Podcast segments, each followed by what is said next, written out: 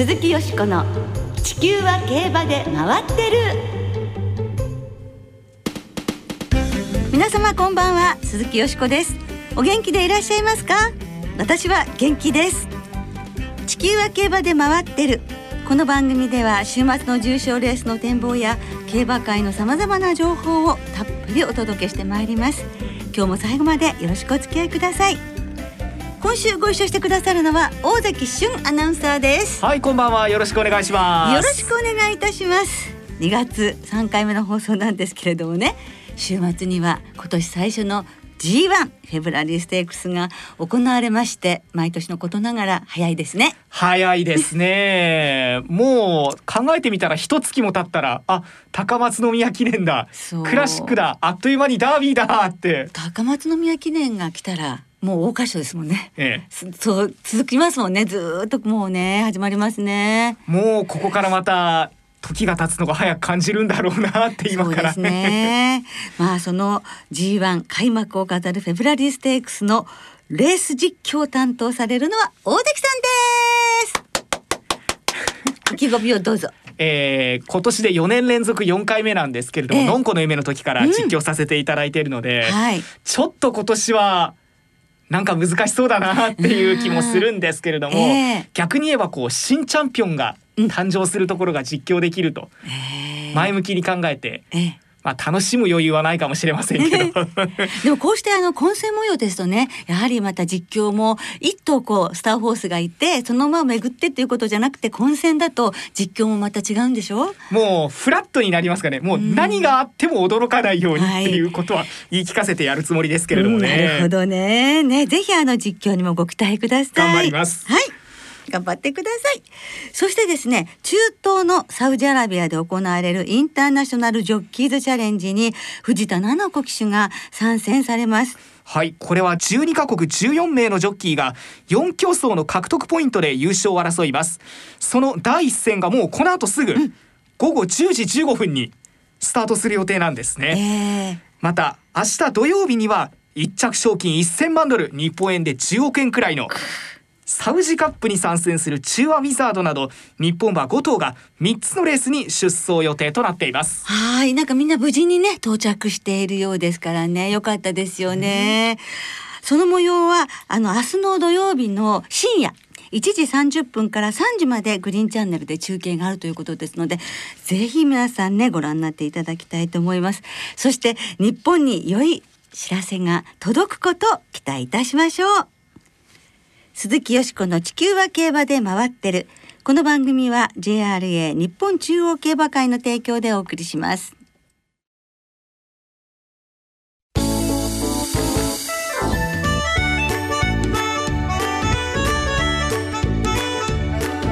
鈴木よしこの地球は競馬で回ってる。今月いっぱいで優待、住井克彦調教師インタビュー。先週に続き今週も今月にがついっぱいで優待される住井克彦調教師のインタビューをお届けいたします。先週はこれまで住井調教師が育ててこられた名馬たちについてのお話でしたね。はい、と言ってもね、本当に数頭しかあのご紹介できなかったんです。もうたくさんの名馬をねあの誕生させていらっしゃいますからね。今週は住井調教師が今後馬とどのように関わっていきたいとお考えなのかなどをお伺いいたしました。先月じゅうごにちに収録した電話インタビューです。住井調教師が育てられた ジーワン ホースのレースダイジェストとともにお聞きいただきましょう。ブルースにばん手内からホーキパウウェーブ、さんばん手コスモパレッカ、先頭はデルタブルース、デルタブルースゴール、デルタブルースシーサリオ優勝ゴール、シーサリオ日米オークス制覇、ハットトリック半馬身一馬身のリードゴール、ハットトリックやりました。よねんぶりよねんぶり日本馬の勝利、なんと牝馬のウォッカ先頭ゴール、ついに牝馬がダービーを制しました。トールポピーエクティマイヤ並んだゴール、豪華トールポピーか、ガッツポーズを見せたのはトールポピー池添健一です。先頭は金引きかバーミリアンか、金引きかバーミリアンか、金引きだ、金引きゴール、金引き最強馬は金ひきりだ。上田ビスタ、ビクトアルプサ並んでゴールイン、並んでの入線でした。ビクトアルプサわずかにしのいだか。アベンチュラ先頭だ。今日はジャンのにばんての位置、ホエールキャプチャーさんばんて、先頭はアベンチュラ、アベンチュラだ、ゴールイン。アベンチュラ、今日はジャンのホエールキャプチャー。よんじゅうねんのホースマン生活、今振り返ってみるとどんなお気持ちでしょうか。全くまあ知らない世界から入って楽しい動物だなってつくづく、はい、思いましたし、まあ、本当にその中で、えー、勝負をしなきゃいけない、まあ、サラブレッドの運命の難しさっていうのも感じたりもしましたけど、恵まれてもいましたし、ありがたいなっていうのをすごく強く感じますね。はい、あの、あ、これはやっておきたかったというようなことはないのでしょうか。まあ、そういう意味ではよんじゅうねんの中で、はい、まあ、にじゅうねんは、ね、厩務員と調教助手、ね、牧場も経験しましたし、まあ、それね、最後のにじゅうねんは本当に自分で全ての采配を決め、決めさせてもらえる調教師っていう仕事をやらせてもらったので、これ以上の上、上積みはもうなさそうだなっていう感じはありますね。で、その競馬の世界からは引退されるのですけれども、ずっとあの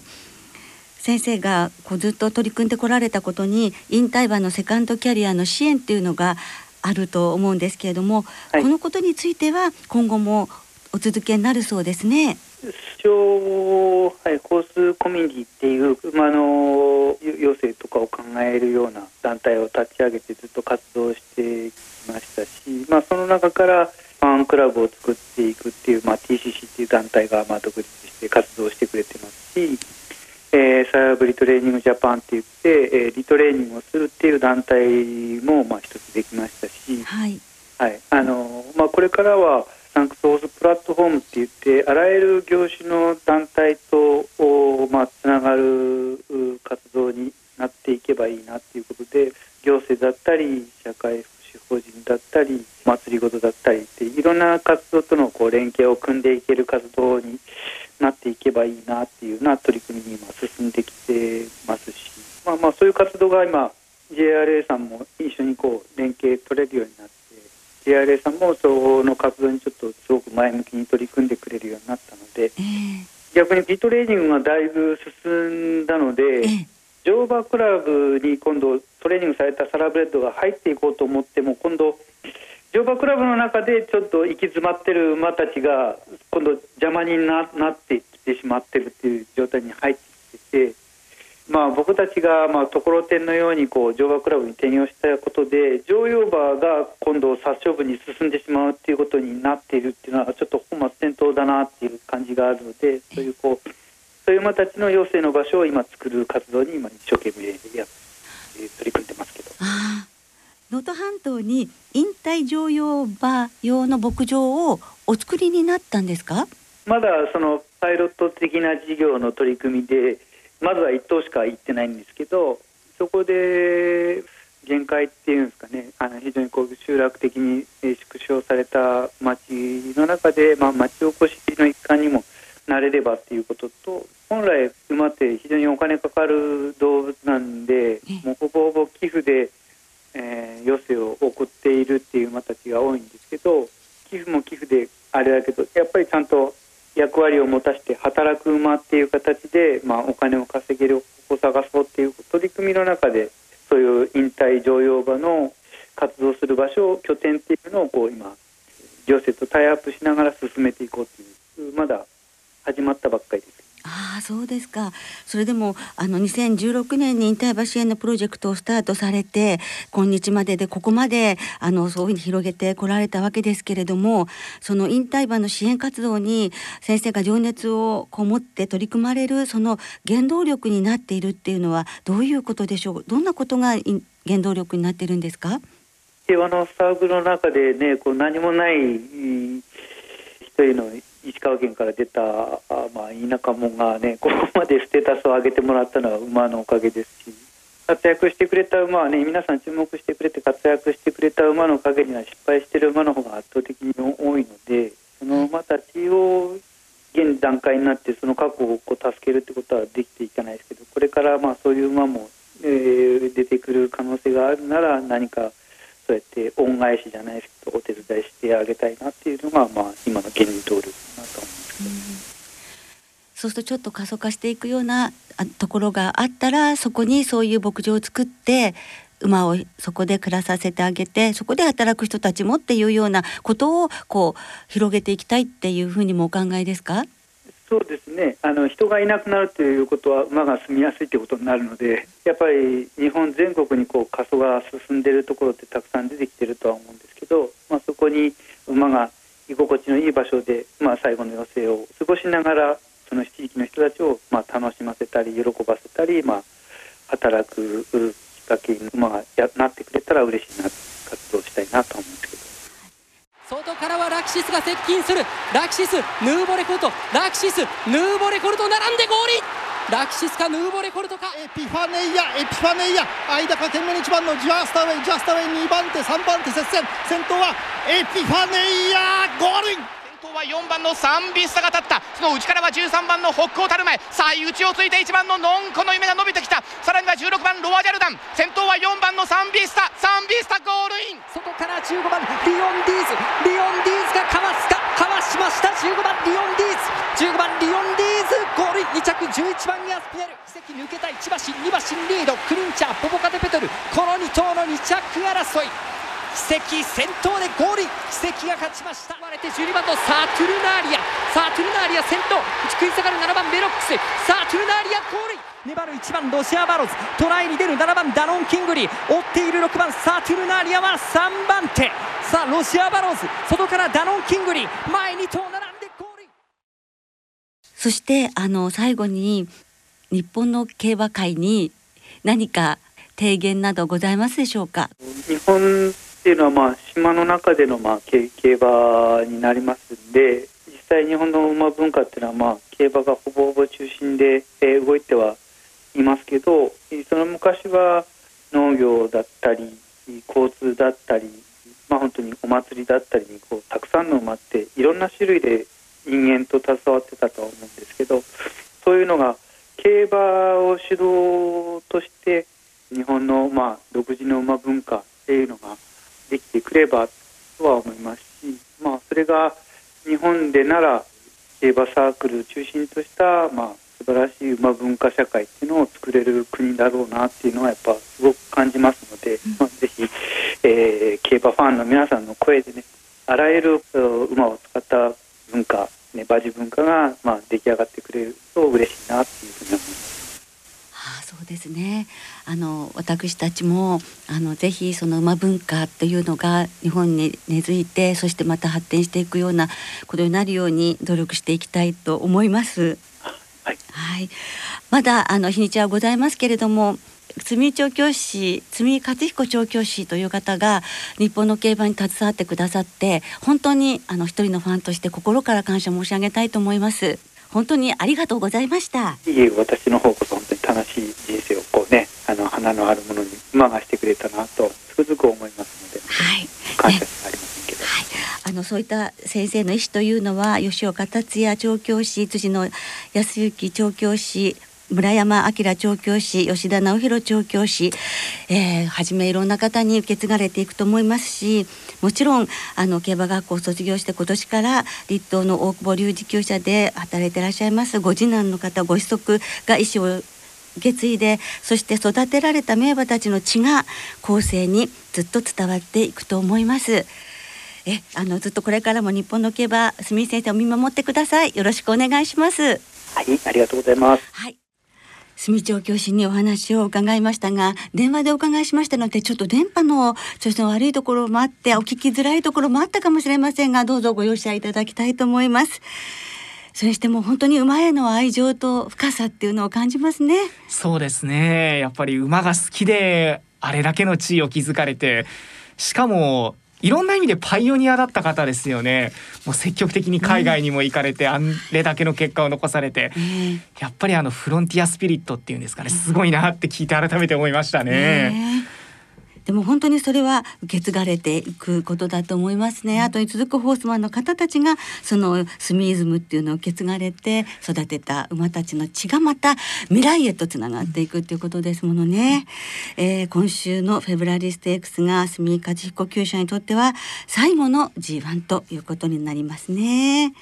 で、今年はスミイカジヒコ調教師を含めてはちめいの調教師の方々が来週いっぱい、今月いっぱいで調教師としての生活を終えられることになります。ちなみにこのはちめいの引退する調教師の方々が勝利した重賞レースの数、はい、調べてみたんですが、ええ、ジェイアールエー の重賞だけで合計にひゃくさんじゅうななしょう。うわ、すごいですね。それぞれ皆様ね、本当に活躍されましたよ ね, ねそのうちの住井勝彦調教師のはちじゅうにしょうというのもまたすごいことだと思うんですけれども、はい、ジーワンにじゅうろくしょう、あの本当にあれだけ短いシーンでしたけどつなぐとすごいもんでしたね。実況もそうですね、もう覚えてるんですよねやっぱりあ、そうだそうだとか海外もいっぱいありましたもんね。本当にあのはちめいの調教師の皆様ね、日本の競馬のために頑張ってきてくださって本当にありがとうございました。これからもぜひ見守っていただきたいと思います。来週は特集でその引退調教師の皆さんの育てられた思い出の名馬というのをお届けしたいと考えております。というわけで番組では今月いっぱいで引退される調教師の方々が育てた思い出の名馬を募集します。番組ウェブサイトのメール送信フォームから来週のにがつにじゅうよっか水曜日までにお寄せください。はい、ぜひ皆さんのたくさんの思い出お待ちしております。よろしくお願いします。鈴木よしこの地球は競馬で回ってる。ここからは今週に行われます重賞の展望をお届けします。その前に先週予想した京都記念、よしこさんがよんとうのボックスで馬連ワイドという予想で見事的中でございました。ありがとうございます。ワイドにしておいてよかったんです。あ、ね、ワイドも入れてよかったんですよ。ボックスにしてよかったんですけれども、でもこれ鳥紙ですけどね。でも当たることが何より大事ですからね、はい、嬉しゅうございました。ありがとうございます。さあ今週は土曜日に東京でダイヤモンドステークス、阪神で京都牝馬ステークス、日曜日に東京でフェブラリーステークス、そして小倉で小倉大賞典が行われます、はい、まずは東京で行われます日曜日、今年最初の ジェイアールエー の ジーワン ダート せんろっぴゃくメートル戦フェブラリーステークスの展望です。砂の王者を決める一戦ということにはなるんですが、ちょっとと今年は混戦ムードなのかなという印象もあります。そうですよね。去年はモズダースコットが勝って芝ダート両方の ジェイアールエージーワン 制覇という偉業も達成しましたが、金曜日正午の段階で東京は天候晴れ、芝ダートとも涼、日曜日の東京晴れ時々曇り、最高気温にじゅうど、あったかいですよね。これはね、いいお天気でできそうですけれどもね、はい、お花見を過ぎるぐらいの天気温じゃないですかね、うん、にじゅうどっていうと、うん、桜っていうような気もしますけれどもね、えー、ちょっと今年は難しいかもしれませんが、よしこさん、はい、どの馬にしましょう。もう本当にね、どっからでも応援したいっていう感じなんですが、オーベルニュなんですが、前走勝ってあのスマートファルコンに初めて重賞勝利をプレゼントしたわけですけれども、はい、なんとね、勝てばそのお父さんのゴールドアリュール、スマートファルコン、そしてオーベルニュと統一ダート ジーワン、父子三大制覇という偉業達成になるので、三連勝の勢いでね、その偉業達成というのを見てみたいかなという気がしますので、オーベルニュをあの本命にいたします。そっからですね、結構幅広く流す感じになっちゃうんですよね、はい、アルクトス、サンライズノバ、カフェファラオ、そしてスミイ調教師のワイドファラオ、はい、ロードカナロア産区、レッドルゼルまでごてん馬連で流します、はい、大関さんは今年はとにかくどの馬が勝っても不思議ないと思うんですけれど、はい、じゅうばんのエアスピネルが気になるんですよね。はっさい、母エアメサイア、うーん、あの朝日杯の時に武豊騎手がこの馬で勝っていたら ジェイアールエー の ジーワン 完全制覇と言われていたけれど、ディオンディーズのにちゃくだったと、えー、でその後もあのマイル戦で惜しいところは ジーワン あったので、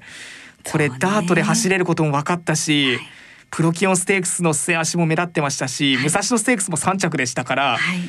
マイル戦だったらもしかしてうーん、鮫島勝馬騎手も去年のこの週金田で、ええ、小倉大賞典で重賞初制覇で、はい、いちねん経って今度は ジーワン笹田厩舎がついにエアメサイアの子供でまた ジーワン を勝ってねえ、それも劇的ですよね。ということがあっても不思議ないんじゃないかな、はい、ということでちょっとロマンを込めて、ね、あの実況でもどのような声に現れるか期待したいと思いますもちろんあのフラットに行かなきゃいけないんですけれどもやっぱり思い入れは出ちゃいますよね、どうしてもいろいろと、ね、それもまたいいとこですよね。はい、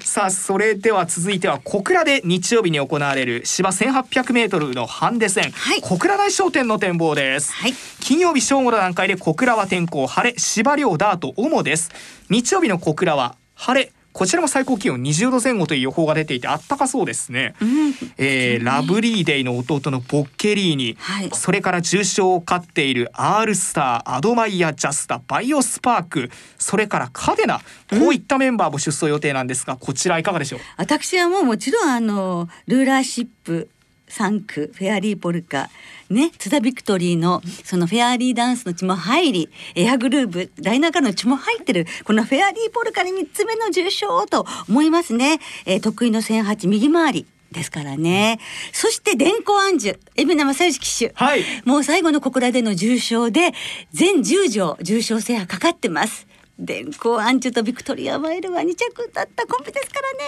らね、え期待して、もうななばんじゅうにばんもいってんでいきたいと思います。あ、それに R スターも入れます、はい、ろくばんななばんじゅうにばんのさん頭の馬連ボックスワイドボックスでいきます。一体どんなレースになるのか注目していただければと思います、はい、それではリスナーの皆さんからまたいっぱい予想をいただいてますので、はい、どうもありがとうございます。ご紹介したいと思います。魚神さんです。先日コパさんの開運グッズが届きました、ありがとうございます。あ、よかったです。フェブラリーステークスはワンダーリーデル、ぜひ差し切ってほしいです。コパさんの置物を撫でながら観戦したいと思いますと。当たるかも。ポカポカ湯たんぽさん、左回りのマイル線が合うアルクトスフェブラリーステークス、ワールドエースさん、エアスピネルで夢を見ます。ゾータンさん、東京マイルの実績でサンライズノバ、平成生まれのヤブくんさん、よしこさん先週赤い鳥の娘勝ちましたねと。勝ちました。桜花賞での紅白牝馬合戦、これあのソダシと、はい、赤い鳥の娘と白毛のソダシっていうことですけど、そうですね、とっても楽しみになりましたと。小倉大商店は偉業がかかる海老名騎手も応援したいんですが、大好きなハッピーパス一族のバンランディにします。武田真美子さん、えー、フェブラリーステークスはカフェファラオ、根岸ステークス解消のレッドルゼルのに頭に期待。あゆっちさんからは小倉大商店、私の住む和歌山県出身長岡騎手の R スター、いっぱいいただいてます。 ジーワン は特にね、もう好きな馬から行ってみたいです ね, ね。本当にたくさんの予想をお寄せいただきまして、どうもありがとうございます。またね、時間の都合で全てご紹介できなくて申し訳ございません。なおこの番組は金曜日のお昼過ぎに収録しています。その後発表された出走取り消し、ジョッキーの変更などについては ジェイアールエー のウェブサイトなどでご確認ください。また住所予想はメール送信フォームから金曜日の正午までに送ってください。はい、よろしくお願いいたします。来週は中山記念阪急杯の展望を中心にお届けいたします。お聞きの皆さんの予想もぜひ教えてくださいね。お待ちしています。今日もそろそろお別れの時間となりました。今週末は開催の最終週を迎える東京、そして阪神、小倉みっつの競馬場での開催となります。今週も春のさんさい重賞、さんさいリステッドは馬連がお得です。ごがつにじゅうくにちの青いステークスまでさんさいの重賞とさんさいリステッド競争の馬連は通常の払い戻し金に売上の ごパーセント 相当額を上乗せして払い戻しされます。今週末は日曜日に東京競馬場で行われるヒヤシンスステークスが対象レースとなっています。はい、ヒヤシンスステークスには北港たる前の子供の北港下流で西浦和一調教師の馬が出ます。応援したくなりますね。はい、はい、そして私はタペタケルペガサスにも期待しておりましてね、あのシアマゾンの妹の孫ということになっておりますね。えー、ちょっとそろそろまた勝ってほしいなという気もしておりますので注目しております。はい、そして今週の ジェイアールエー の競馬さん場すべて無観客で実施されます。合わせて関東関西地区、愛知県、福岡県のウィンズ等についても勝ち馬投票券の発売が中止となります。それから福島競馬場は地震の影響により勝ち馬投票券の発売を休止し、払い戻しサービスのみ実施となっています。それから一部を除くウィンズ等では明日、あさってに臨時の払い戻しを実施します。詳しくは ジェイアールエー のウェブサイトなどでご確認ください。はい、よろしくお願いいたします。それからにせんきゅうねんのフェブラリーステークスを勝って、えー、東京競馬場で誘導馬としても活躍していたサクセスプロッケンですけれども、今週あさってでね、えー、引退ということですね。そうなんですよね。どうですかね、よくかっこいいかっこいいまでしてね、黒光りがしてるんですよね、えー、あの馬本当に ジーワン のたびにあの誘導馬で入ってくるの見てかっこいいなって思ってました ね。 そうですね、テレビでしっかりと目に焼き付けたいと思いますね。それでは皆様、週末の競馬存分にお楽しみください。そしてそれぞれの場所で今年最初の ジーワン に声援を送りましょう。お相手は鈴木淑子と大関俊でした。また来週元気にお耳にかかりましょう。鈴木よしこの地球は競馬で回ってる。この番組は ジェイアールエー 日本中央競馬会の提供でお送りしました。